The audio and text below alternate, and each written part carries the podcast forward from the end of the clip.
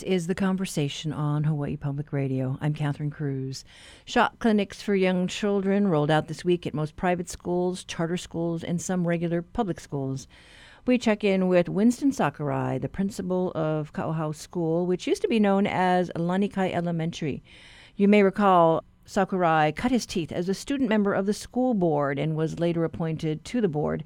He shared that growing up in Windward, Oahu, he always wanted to become a school principal, and he's happy to be in the community that nurtured him. He is holding the first weekend shot clinic for his students ages 5 to 11. What we expect is about 30% of our school population to uh, come to the clinic this Saturday.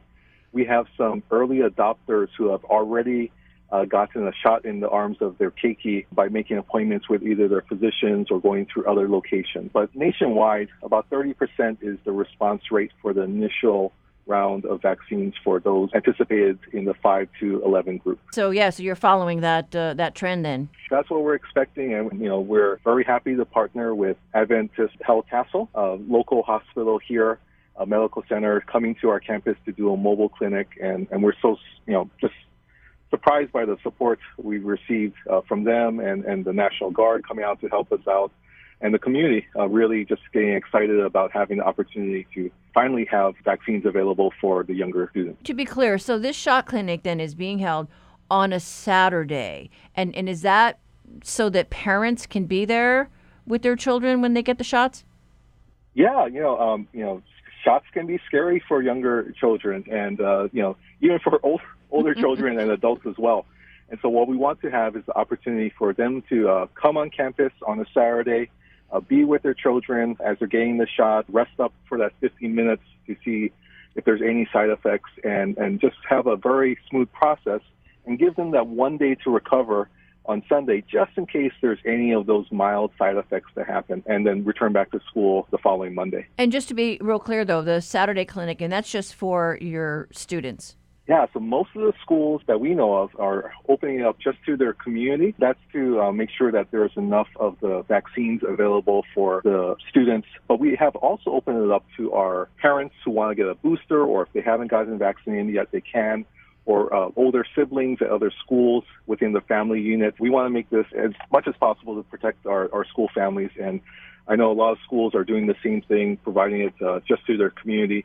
And uh, as uh, the, the state level or island level vaccine clinics rollouts, such as the one at Aloha Stadium, that one will be open to any student from any school and having a, a, a car drive-through setup is a lot different than just having something in a, a library or a, in a cafeteria. We're trying to keep that at least the community bubble intact as much as possible. So, while the I guess the broader community can then access those large clinics uh, that are being held, schools are doing it differently. You know, private schools, charter schools, and public schools. Yeah, and and you know, uh, again, it's exciting. They're meeting the needs of the community and and uh, you know tailoring it to what they're expecting for responses and, and whatnot. It really is a, a, great time for even as as we're going through this pandemic and not seeing each other. Uh, this is even a great time to at least see family members uh, slowly come on campus and, and, and do these shots in, in small groups and then uh, returning back to their homes uh, on the weekend. How are you folks keeping track of who's vaccinated and who's not? I mean, is it pretty much a voluntary thing? Yeah, so right now the Department of Health hasn't sent any guidance to schools for collecting uh, vaccines for COVID-19. They do require schools to uh, have that Form 14 and have vaccinations and immunizations on a card that uh, parents submit. But right now, they haven't sent anything for us to collect them, mandatory collection. So everything is voluntary right now. And then as we're going through the revisions to the school opening guidance, revisions to you know immunization records, there may be additional requirements that either the Department of Health has or guidance in terms of how to collect voluntary information from from families. If they do submit right now, just as they do submit for uh, travel. If they're traveling out of the state, they, they do have to submit uh, some kind of proof of, of post testing. All those medical records are kept safe by the schools, and so we're we're trying to make sure that we protect everyone's privacy uh, and and at least follow some guidance uh, that will coming out soon uh, from the Department of Health. And what are you doing to try and reach out to maybe some of those families that are uh, maybe on the fence or, or want to wait and see before they have their child get the shot? You know, education is the you know the job that we're in, and we try, to provide as much education and, and information to uh, families uh, to receive, uh, you know, the vaccine. Uh, it is optional and it's voluntary. We're not trying to put undue pressure on anyone, but we are encouraging and promoting vaccines because the thought is as as many opportunities we can to reduce the number of days that students are out of our school is, is really the end goal. We want students to be in school, on campuses, and, and vaccines is, is one pathway uh, to reach that. Uh, we just wish the pandemic was over, and and this might accelerate, you know, having classes uh, not having to quarantine uh, for long periods of time. This will reduce the amount of time students miss school, and that's really the hope. And and we're not quite there yet. It's just the very early beginning parts of this, but this is one uh, one way, hopefully, that will shorten the amount of time students miss from the classroom. And what can you share with us about the uh, number of positive cases at your school? We have uh, been very fortunate uh, that we we had. Um, like like everyone else at the beginning of the school year, a large number of community uh, outbreaks that uh, trickled into the school. We've only had one within the past you know two months, so we're very happy about that. And it was an isolated case. So uh, right now we're we're in single digits yet in terms of uh, positive cases on campus for staff and students, and so we're really happy with that. The community is doing a great job. And I can't thank our, our, our families enough, and even uh, the community members in Kailua uh, for taking it very seriously, trying to protect their students from any any spread of, of, of COVID. So it's it's kudos to them, and we want everyone to keep up the good work, including our staff. And we're very excited to have students back in classes on a full time basis. What's the uh, vaccination rate for your staff? You know, right now we're over um, 90%, and we have a few that have uh, made a decision not to get vaccinated, and we're trying to make sure that we keep everyone safe and, and support everyone. We do testing on campus for our staff members as well. Yesterday we had opened up uh, drive-through testing for students, voluntary again. But it seems like uh, what's happening uh, with with everyone is that they're very informed. They're trying to keep everyone safe, and and uh, vaccines and testing uh, goes a long way to uh, keeping COVID in check.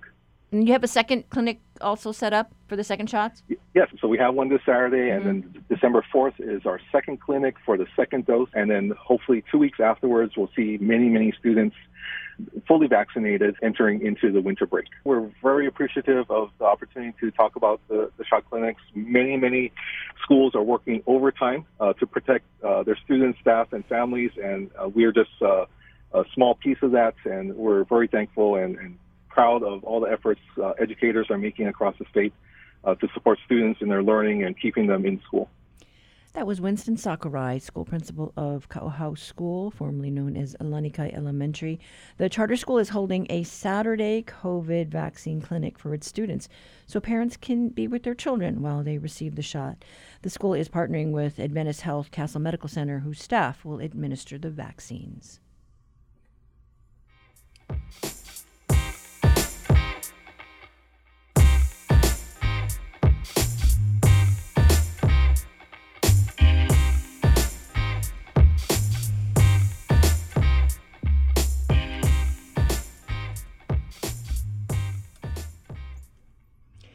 Reality check today winds up with a long awaited audit report of the Western Pacific Fisheries Man- Management Council. It caps a deep dive into the organization by Deputy Editor at Honolulu Civil Beat, Nathan Eagle. He joins us today. Good morning, Nathan. Good morning. So, talk about timing. uh, share with our listeners. I mean, you just uh, filed, oh gosh, a, what is a seven parter uh, on, on the council yeah. on Wespac? Yeah. Absolutely, yeah. It was the timing was just ridiculous. Uh, so I just finished that seven part series on the Western Pacific Regional Fishery Management Council, and a few of those stories point out that there's this, you know, investigation that started in 2019 by the feds into this Sustainable Fisheries Fund, um, that followed an investigation we did in 2019 uh, and then, sure enough, yesterday, um, the Inspector General's office released that report. It's about 45 pages uh, uh, auditing uh, that fund, which is about 7.4 million dollar fund, and you know they found questionable um, costs and expenses in 1.2 million dollars of that seven. So, kind of a lot to go through. Well, now then that has been kind of the concern that a number of people have had, you know, about uh, uh, the, I guess, the accountability. You know, where some of these funds going to? Yeah, absolutely. That's that's a concern throughout the reporting process that we heard pretty consistently is that uh, there's just not very good accountability. Um, there's not very good system of record keeping and things like that. And, and Wespac's executive director and chair didn't refute some of the findings. A lot of a lot of the findings they did say no, we either didn't know we were supposed to do that, or uh, here's some additional files that should hopefully um, alleviate their concerns. Uh, but in the end, the auditors still did stick with uh, a million, a little over a million dollars worth of um, those expenses were, were questioned. So that's what I think the way you broke it down: one in six dollars spent. Um, people are kind of scratching their heads about whether they, it was appropriate spending or not. Yeah, that's right. So, gosh, you know, you did this uh, deep dive, uh, you know, and I know you looked at other regions, other councils. You know, how did this one stack up? It, it stood out in a lot of different ways. I mean, there's so there's eight regional councils um, that govern, you know, the fisheries uh, in U.S. waters, uh, which is like three to 200 miles out generally. Um, so I went to Alaska to get a look at what the North Pacific Council does. Everyone said, if you want to, you know, see a council that has generally done a, a pretty good job of managing the fisheries up there, uh, go check that out. So that's what I did, and uh, talked to a whole slew of you know fishermen and, and officials and conservationists and, and just a wide range of, of folks up there. And the one of the biggest takeaways was just that they seem to have this conservation ethic that was, um, as the executive director of the council uh, put it, uh, was kind of set in motion at statehood uh, in 1959 for them. And so, what their approach has has just tended to be a, a little bit more longer term uh, vision than than short term gains. That, so that was one takeaway. And you know, as a reporter and, and now an editor, I mean, we know that a lot of times there are things that don't get into the story. But was there anything else that you were struck by uh, as you were doing this reporting? Sure. Yeah. I mean, despite seven parts and probably way too many words, uh, the one thing that definitely struck me from that trip, especially, was the the labor difference. Um, you know, you meet tons of folks who are either live in Alaska and are working on the boats, or have flown in from the U.S. Um, some international, but but mostly from the U.S. Uh, to work these jobs where you know you get on a crab boat and they would tell me, you know, yeah, this summer, you know, I'll make sixty, seventy, eighty thousand dollars. Uh, whereas here, you know, like our Hawaii longline fleet, which catches, you know, the tuna and swordfish, uh, that own the owners and captains are U.S., but the crews are entirely foreign labor and paid, you know, very very little. And then what happens going forward with the councils? So uh, going forward, um, two things on the audit. They've got like a month or so to respond uh, to this final report, and then NOAA will will take that into consideration before it decides what to do. And then longer term, what we're looking at is what kind of reforms will happen through this pending update of the Magnuson Stevens Act, which uh, Representative Ed Case and, and, Jared Huffman of California have introduced since uh, in August. And a lot, lot to go through in that bill. Right, and that was the act that kind of created these councils. It, right? it is, yeah. In '76, uh, created these councils, and uh, it's only been updated significantly twice along the way. So this will be its first um, pretty big reform in the last 15 years or wow. so, and, and some of those look directly at that Sustainable Fisheries Fund. Okay, well, we'll see what change comes, but thank you so much. It was interesting reading. Thanks, I appreciate it. All right, that was Deputy Editor Nathan Eagle with today's reality check. Uh, to read all his stories, visit civilbeat.org.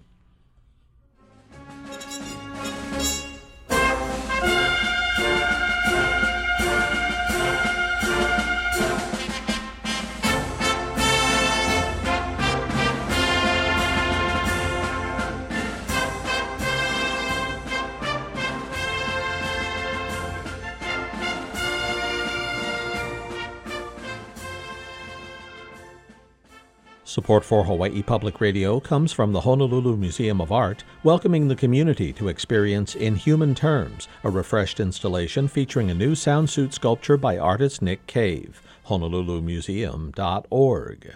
In 1981, HPR debuted with the lush and wild strains of Mahler, broadcast from the old varsity building on the campus of UH Manoa. The lore goes that the signal only reached a few blocks radius. We've grown quite a bit since then. We've moved to a larger space, which we own outright, and we have two stations that reach across the state and beyond through broadcast and digital channels. 40 years of Hawaii Public Radio made possible by you. Thanks for believing.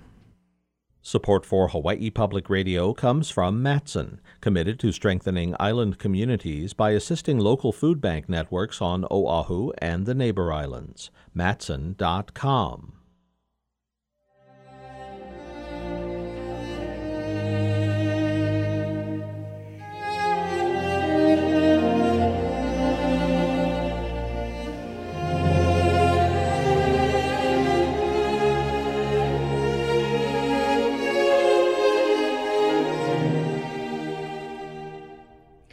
Hawaii's Wilfredo Tungal knows a thing or two about duty to country. The retired lieutenant colonel served 28 years in the Army Reserves, and he's been passionate about a story about equity. We talked to him about a special Veterans Day program that airs tonight on television entitled Faces of Courage Untold Stories of World War II Filipino Veterans.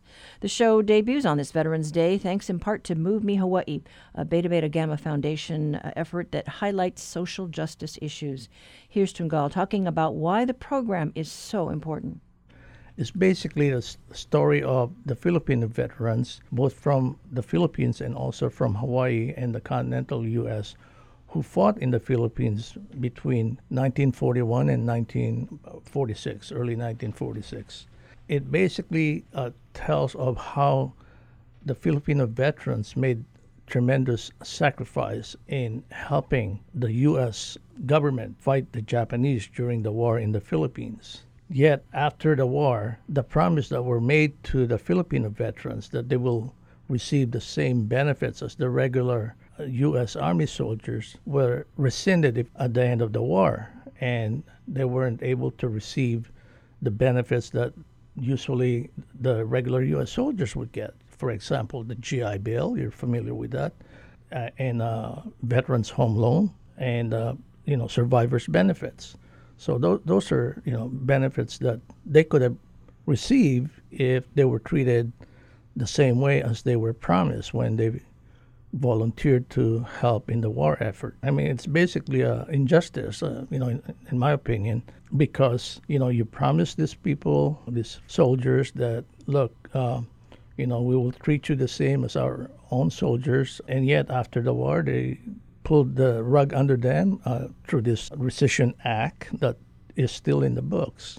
Yeah, and, and so they never receive benefits. I'm referring to the Filipino veterans who fought in the Philippines and not the Filipino uh, citizens, U.S. citizens or nationals who are already living in California, the West Coast, and Hawaii, who volunteered. So we also honored them. Yeah. So that's the first um, Filipino infantry regiment.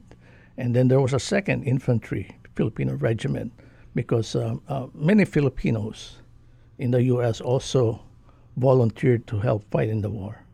Yeah, and we do hear so much about the 442nd and, and the highly decorated, you know, units of, of the Japanese Americans that fought. But the Filipinos did play a big part in, the war. Very much so, Catherine. You know, I think it would be fair to say that had the Filipinos not joined in the war effort, that the U.S. probably would not be able to win the war, at least in the Philippines, and who knows, maybe even the, the Pacific. Yes, and uh, you know the Japanese took over. Uh, they were there in the Philippines. They were there in Guam, and you know I know uh, my family was in uh, Japanese concentration camps at yeah. the time.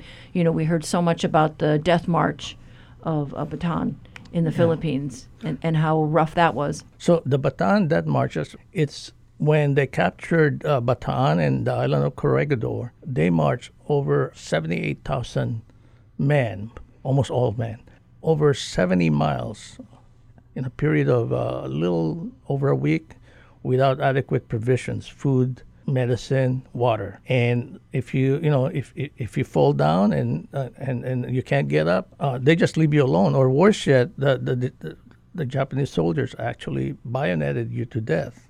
So that's very very famous, at least in terms of the you know the military uh, circles. Over uh, 10,000 soldiers died during that march. Yeah, Filipino, mostly Filipinos, and there's a, just a little over a thousand uh, American soldiers. And so this film aims to tell these stories that maybe the the wider audience doesn't realize happened in, in, in history and to right the wrongs, the injustices about getting benefits for those uh, Filipino nationals? Uh, yeah, primarily we wanted to educate the general public, especially the younger generation, of the contributions of, of these Filipino soldiers. When I was growing up and uh, going to public school here in middle school or high school, never heard anything about the Filipino soldiers or their contribution to the war. I mean, I've heard of the 442nd and I'm familiar with their story, but there was never anything in the books about the contribution of the Philippines or the Filipino soldiers in particular during the World, World War II. We're hoping that at least with, with this film that we'd be able to educate the public, they would know about the contributions, and at the same time, hopefully that uh, we can get them to help us down the line, maybe revoking this Rescission Act. And talk about the efforts, too, uh, by lawmakers to right this wrong. Through the years, there's been some effort to rectify the injustice. Two individual in particular deserves credit, and that's the two Dannies, the two senators, Daniel uh, Inouye and uh, Daniel Akaka. They have tried to reinstate the benefits that should have been given to these veterans. You know, this is as early as in the 1990s or even earlier, I believe, but they were unsuccessful. And I think it's because of money, how much it's going to cost. We're talking about, you know, hundreds of thousands of people who are still alive at that time. Uh, so, you know, they were unsuccessful, but eventually they were able to at least provide some partial remedy through compensation. They awarded 15,000 lump sum one-time payment to Filipino veterans who are living in the U.S. and $9,000 to veterans who are living in the Philippines. Okay, as long as they can prove that they fought the war.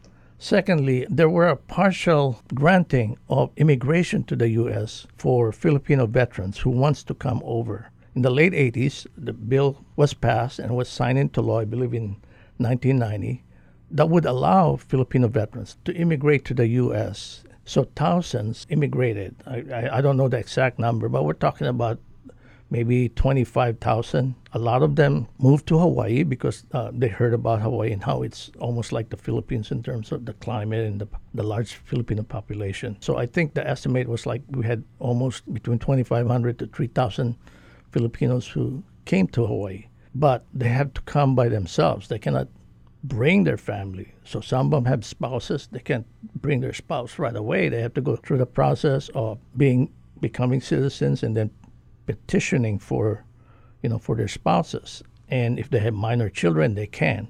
But any other uh, relatives, they're treated differently. I'm sure you're familiar with the quota system for each countries. So some of their adult children who they petition are still waiting. And there was also, though, uh, the uh, idea that th- there were stories of valor. There were soldiers that should be eligible for the Congressional Medal. Right. In, I believe it was around 2016, the public law that was passed awarded the Congressional Gold Medal, which is the highest award that the country can bestow, yeah, by, by Congress, and then signed into act by President Obama which basically awarded congressional gold medals to any service member, not just Filipinos, but primarily Filipinos. That's why it's called the Filipino Veterans Congressional Gold Medal Act, who fought between I believe it's like 1941 all the way to the end of 19 almost the end of 1946. So if you fought in some kind of capacity, you're entitled to receive this congressional gold medal. So the Filipino Veterans Recognition and Education Project established this medal through the Act of Congress. And this is a self supporting endeavor. So it's not funded by Congress. The PhilVetRep, for short, basically raised the, the funds to buy the medal, to award it.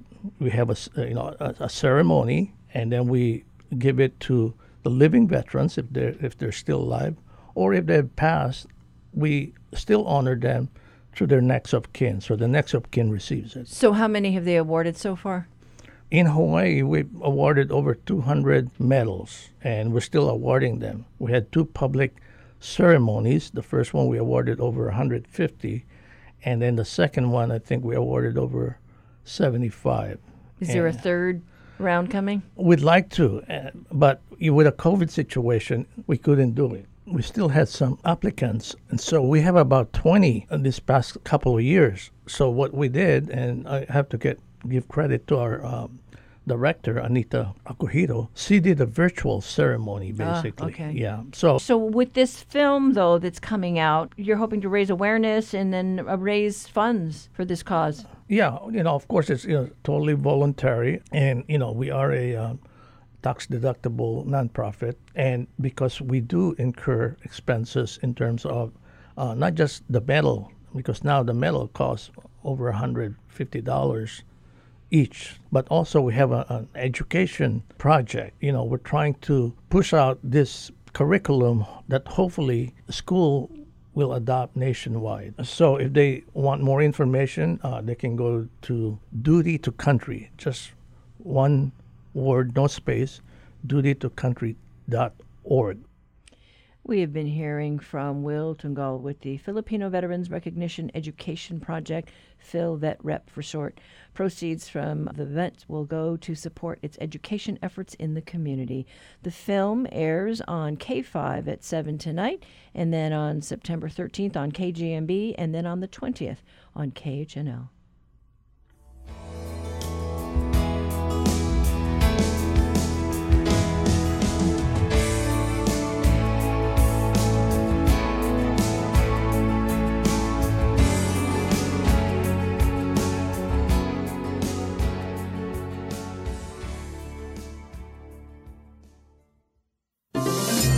Aloha, this is Steve Curwood, host of Living on Earth. I'm excited to be on Hawaii Public Radio for a weekly look at climate, ecological health, and environmental justice. We confront the challenges of climate disruption, but also showcase the spectacular biodiversity of the planet we call home, including species like Hawaii's very own nene. Tonight at 6:30 here on HPR 1. Another film about war veterans will make its PBS Hawaii debut this Saturday. It's a documentary titled Hunting in Wartime. It focuses on a group of native Tlingit Vietnam vets from an island in Alaska named Hoonah. According to them, more men went to the Vietnam War from that island per capita than anywhere else in the U.S. The conversations Russell Subiono sat down with the film's director, Samantha Farinella, to discuss why so many of them were chosen and the bond that they formed with our islands. When I grew up, I wanted to be a hunter and a fisherman, and I could do both of them. I don't think any of us said that we were going to be soldiers when we grew up. Colonel, come over. How come you're so tough on the Indians? He said, I know these Indians. They're from my hometown. They're tough, and they could take it. Survival, right? They have to survive really harsh winters. They have to know how to hunt and fish. And of course, that made them really good soldiers because they knew how to track deers and they knew how to track people. And it was just this kind of survival thing. And I think it, it became much bigger than what I thought. I thought I was going to just make like a piece about these guys, but it, it got much deeper, which I'm glad it did, you know. And, and I, I think this movie does touch on things that other movies don't. I don't think we're ever asking the right questions in media about the Vietnam War. But what I did want to do with my film is just focus on these vets who like went through major discrimination. No dogs, no Indians allowed in this bar. Like it was complete discrimination, but still having that pride in the country to go fight. There's so it's so many complications and contradictions too that I wanted to show in humans. Like I think it's just very easy for people to think, oh well, you're patriotic, you do this, or you don't do this, or and I think there's a lot more nuance in in people and you know these men don't feel a lot of them don't feel a ton of pride in what they did but they still wear their hats and they still wear their you know medals and stuff i don't know i, I try i tried to make this film in their words you know there's no narration and i think it's told very honestly because it's in their words I think it reminds us that we're not completely one thing or the other. No. You know, we're always a mixture of things, sometimes battling against each other, sometimes being at peace with each other. But I think it talks a lot about the, the human experience, and it's not always easy. One of the men you interviewed, I believe his name was Ken Austin. Yeah, Ken, yeah. Lives in Hilo. Can you tell us more about him and do you know how he found his way to the Big Island? So many men from Hoonah men and women, they love Hawaii. I think there's a very big connection between Native Alaskan and Native Hawaiian. So I believe Kenny was stationed here. I didn't go into the depths of because he didn't want me to, so I couldn't. Basically, the military recruited Ken to be an interpreter, so he got full Vietnamese language training. And unfortunately, he was part of the Phoenix Project, so he got to witness a lot of torture, a lot of murder. And he didn't really want to talk about that. But I believe his training was here and he loved Hawaii. So I mean, he spent like I think like 20 or 30 years here. Like I know he got his degree in social work and Hilo was his home. And I think he found peace here. I think there's something about Hawaii that made him feel more at peace. And unfortunately, he passed. I think in 2017 or 18 he passed. They loved Hawaii. So there there is a definite connection and that's what I kind of wanted to tap into here. I called a, a veterans organization and they were going to set up a, a, a, screening in December for the vets. But then for some reason, the uh, Oahu Vet Center said my film was too political and won't allow the film to be shown in the in the Oahu Veteran Center. So I'm gonna I'm trying to find another place. So if anybody can sponsor, you know, a room for me, I would be happy to show veterans here for free. So I didn't make this movie to make money. I made this movie to to help people. And people in social work and psychology up in Alaska use this film as kind of an icebreaker for men to talk about it. You know, when, when I had my screening there, daughters and sons came up to me and said, I know my father went through this. I had no idea my uncle did this. Those guys held that stuff in for probably 40 years. You know, I think it's an important film. I think that, you know, people who see combat, they don't talk about it. You know, I feel like you always got to watch the ones who brag because it's probably not, they didn't really experience it. I found in this film, you know, interviewing 20 people, guys usually don't talk about it. We used to admire these great big long jets with long wings, and it had a cloud going behind all of them. We didn't know it was Agent Orange.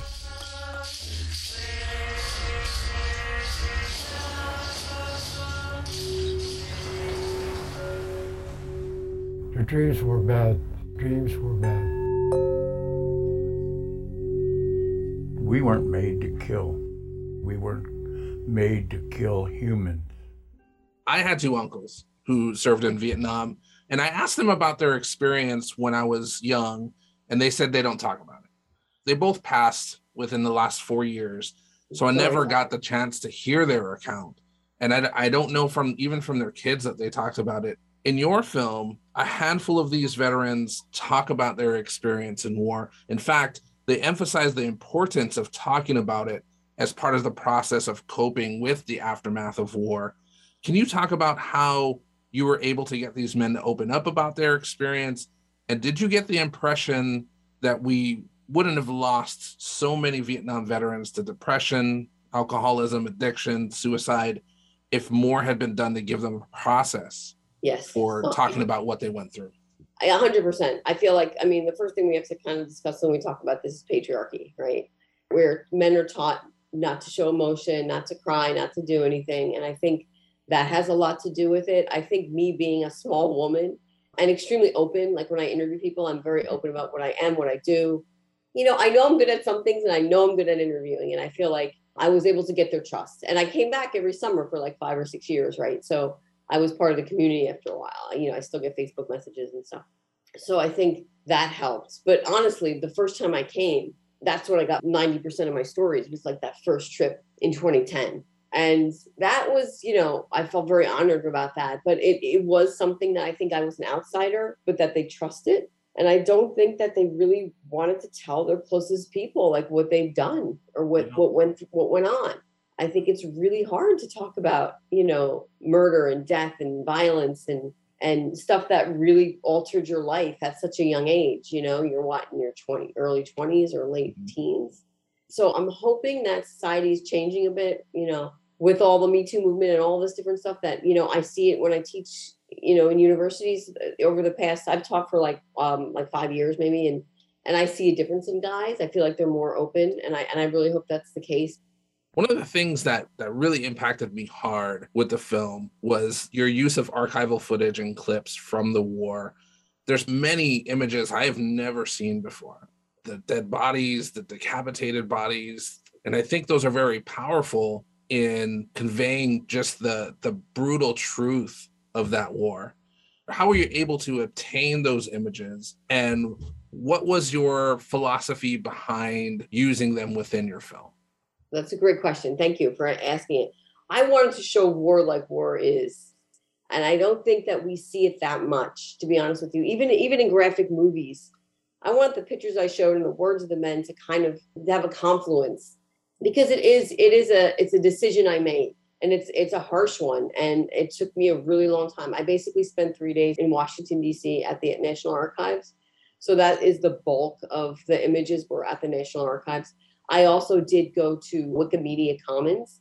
I found a picture of waterboarding that kind of shocked me because it was, you know, I learned about waterboarding more with the Iraq War and, and Guantanamo Bay and stuff like that. And I didn't, I didn't think we were using that in Vietnam, honestly. I did a ton of research because I really wanted to find photos that were not only graphic, but just showed the brutality of what we did there, but also what our soldiers had to do. It must be really tough to be there and to be told, you know, round up these people or do this or do that. And I tell it along the story that Victor's talking about, you know, how soldiers would rape people, but we weren't that way, you know, and I wanted them to know that it just like in in a city or anywhere else, you're going to have people that abuse power and you're going to have people that protect people, right? That's just like what we do. And soldiers are a microcosm of society. So you're going to have people that are maybe abuse power and people that support and help people.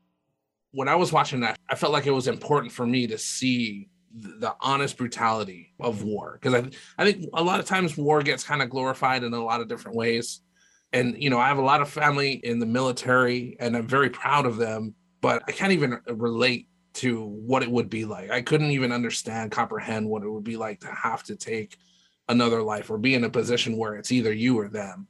And I think the impact that these images gave me just kind of made me feel more compassion for the things that our soldiers went through. And so I appreciate your choice to be as honest as you were in that film. Soldiers are asked to do difficult things during war unless we've been there we we can never know you know what the psychological and emotional trauma they go through yeah. what i love about your film is that you end on a hopeful note and without giving too much away can you talk about your ending was it important for you to have some light at the end of the tunnel at the end you know the these men i was interviewing them they were resilient they were sober they were they went through a lot. So their life isn't easy but they really did make something of it. They had families and they and they helped people and they were fishermen and they were part of the community and they really climbed back out of that crazy pit. And i really wanted to show that. You're testing yourself to the limit right as a soldier in any way. So you can turn that around right even if you're at the de- the depths of whatever like we know what the afghanistan iraq war like that i think the suicide rate is the highest from those and so this doesn't end it's not like it ended with the vietnam war and everything's hunky-dory now it's not I think there's a lot of alcoholism and drug addiction in war to get you through it. And I think that that follows you out. And it's just how do you get out of that? And, you know, and I, I would just say, like, seek help, talk to people that you love. You will come around. You will hit bottom and then you'll bounce, you know. And I think that that's a very important thing because we're, we're losing too many good people because there there's not a lot of outlet, especially with mental. You can, you can you can get legs now that you can use that you didn't have before and you can do a lot of things that are amazing with technology of medicine but that doesn't always translate with mental health and i think that that's the one thing that we really need to to kind of get more around for our soldiers is is is the mental part because it's it's a tough thing that we ask them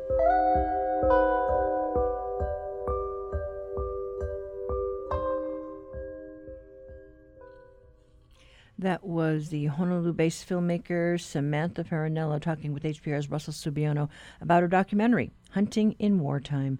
The film will be airing on PBS Hawaii on Saturday at 10 p.m. For information, check out the link on the conversation page of our website later today.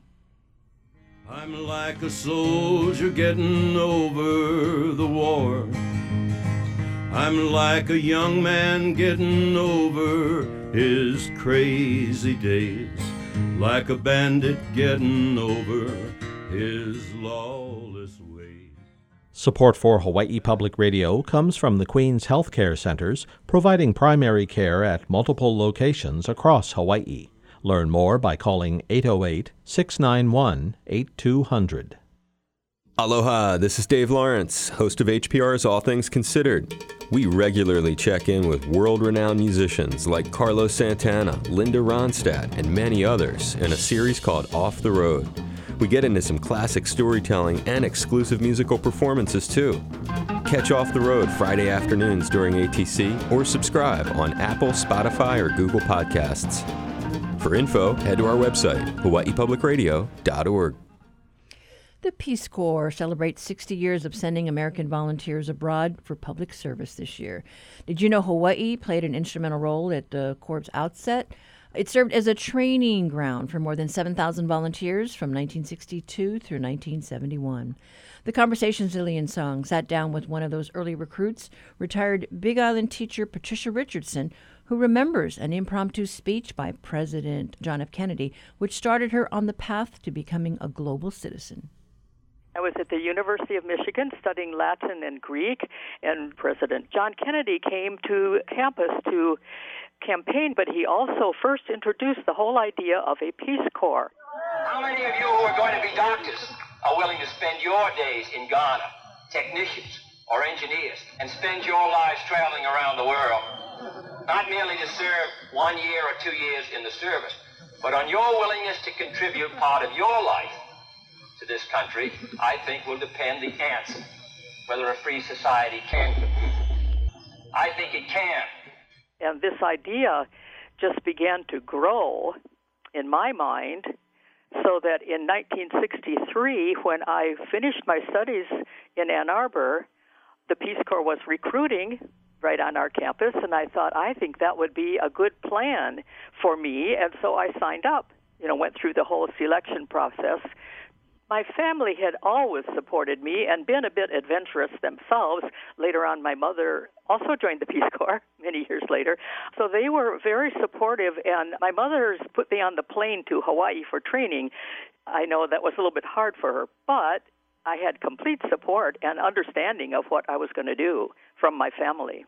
And I was connected to you because you actually do have memories of being trained in Hilo Yes. When I first arrived, it was in October of 1963. Uh, a Peace Corps training center had been set up at the old, old hospital by Rainbow Falls. If you're in Hilo, you drive up Waianuenue Avenue, which is headed eventually up into the Saddle Road, and you come to Rainbow Falls, which is still a great attraction. And just below Rainbow Falls, there are some buildings, and one of them was originally a hospital, but that had been converted into um, a ground floor cafeteria to feed us, and then upstairs classrooms and quarters for our teachers, a nice collection of people with different skills. So they lived and taught there, and then a little bit across the way, closer to the falls, was an old wooden two story nurses' quarters. And we were housed in very simple but very comfortable accommodation and we we slept there and then walked across to the old old hospital for our classes and our meals and then all of our physical activities sort of started there and went off in, in different directions.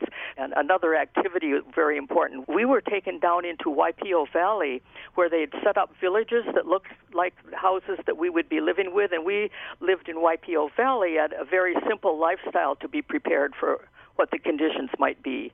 And the trainees were brought in from all over the country and spent three months, in our case, learning Malay and also learning uh, the history of Malaysia and some history of the United States, too, because we were going to be representing our own country and it was three months of intensive training, including physical training, which I really enjoyed. We climbed up to the summit of Mauna Kea and we went out paddling in Hilo Bay and we ran down from the training center to the school for calisthenics at Hilo High School. And also, since we were a teaching group, we did practice teaching, and mine was in Waiakea Waena Elementary School, which was a wonderful experience for me, too. And then on November 22nd, our training was tragically interrupted by the assassination of President Kennedy. On that day, all of the teachers who were in classrooms teaching were brought back up to the training center, and we and the whole town just went into mourning. And then the groups who were training, we got together and put up a little memorial to Kennedy, founder of the Peace Corps, and we put it in front of the old, old hospital.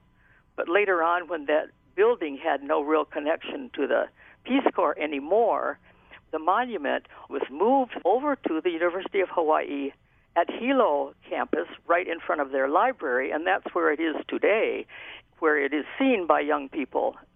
It's commemorating the founding of the Peace Corps and mentioning the importance of the training center right in Hilo. So, Patricia, you had 12 weeks of extensive immersion training, which prepared you to go abroad to Malaysia, where you committed to two years of teaching in Northeast Borneo. Yes, and you know, I I'm just so happy I was part of the history of this movement back in the early days. Looking back then, I was a fourth grade teacher in an English medium school. My students were native speakers of either Malay or Bajau or Chinese, but they also knew enough English to do all their studies in English. They were amazing children. And after two years, I liked the area where I was so much that I re upped for two more years and then after that four years of experience is when I made a career decision for my life that I really did want to teach. Up until that point, I didn't know if I wanted to be a a, a doctor, a lawyer, a, a linguistic student. You know, I really was kind of open to what I could do in the future. But Peace Corps helped me settle right in on teaching as a career. It took me about a year to get from Borneo back to Michigan and figure out what to do next. And I happened to be right back in Ann Arbor on the University of Michigan campus, and the State of Hawaii Department of Education was recruiting on the Ann Arbor campus for teachers. And it was just kind of perfect timing for me because I went right up to the table and signed up and then got hired to come out to teach in Hawaii. And at that point, I still had no official teaching certificate, but the state of Hawaii accepted my four years of experience teaching to hire me, and then I did get my proper certification eventually. Just lucky for me that the state of Hawaii accepted my experience to let me get started. I find that a whole lot of life, especially for me, since I don't think ahead and plan ahead, I'd kind of wait and keep my options open. Timing is everything, and to be, you know, at the right place at the right time, which you can't control, it just kind of happens, has been the way I've lived my life, and it has always worked. It's fascinating to learn that Hilo, of all places, was a geographic center for the legacy of President Kennedy. This idea of being a global citizen still resonates. Hawaii continues to send out Peace Corps volunteers every year. Well, there have been many young people going out from Hilo, and I was a high school teacher, and many of my students, several of my students, um, through various connections, decided they would go into the Peace Corps as well. And one went to China, and one went to Kazakhstan, and one went to South Africa, and all of them came back with wonderful experiences. So the training center kind of started things, but it closed down. But the the uh, outreach for joining Peace Corps did not close down. Hmm. Very exciting to hear, though, that as a teacher on the Big Island, how you were able to see next generations, your students, go on to be Peace Corps volunteers. Do you think it was also something that they picked up from you? Some of them, I, I I'd like to think they did because I talked about being in the Peace Corps. I mean, we all do, and we like to share that with the people around us. Some found it absolutely on their own, but then when they found out I had been in the Peace Corps, we would we would get together and talk about it. But um, perhaps some of the contacts I made in among my high school students had something to do with them deciding to take on that adventure. When you think about it, what is it about Peace Corps that you see continuing that drew you to Peace Corps? Well, the the main values there are three kind of main values. One was to go out and help countries that needed help that asked for it. We never w- went to any place we weren't asked for. And the other was to bring back the knowledge of those cultures to America because America can sometimes get a little bit unaware of other cultures. And then the third is to pass on the whole Peace Corps idea to younger people. I think I've done a better job with being a volunteer and then bringing some of it home than I have with um, encouraging. I haven't actively encouraged people, and so if they've gotten a message from me, it's been kind of by chance. Although in my teaching, I always have felt that part of teaching is not just, I mean, I was teaching English and French and Latin, and it's not just teaching facts and figures, it's sharing with young people how to make decisions about their life and how to find a good path to follow. And I know my one piece of advice was always do what you love. That's going to bring success and happiness. Don't just go for the money or, or whatever, but follow what you really love to do. And I think a lot of people have found that that is the way to have a good career and to enjoy your career and to enjoy your life. That was retired teacher and Peace Corps volunteer Patricia Richardson. You know, there are a number of upcoming events to commemorate the Peace Corps 60th anniversary from November 15th to November 21st. Look for a couple of documentary screenings and a service project at Hamakua Harvest in Honoka'a. We'll share details and have links on our website, hawaiipublicradio.org, later today.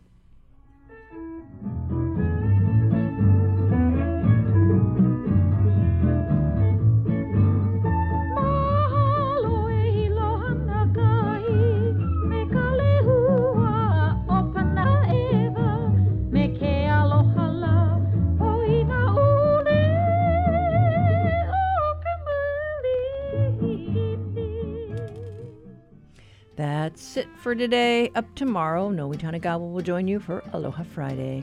Got a story you want to share with us about being a veteran? Leave a voicemail on our talkback line, 808 792 8217. Email it to us at talkback at hawaiipublicradio.org. And did you miss a show this week or want to listen to a past show again? You can listen to full shows or individual interviews because of all of our content is archived on the conversation page of our website, hawaiipublicradio.org. I'm Catherine Cruz. Join us tomorrow for more of the conversation.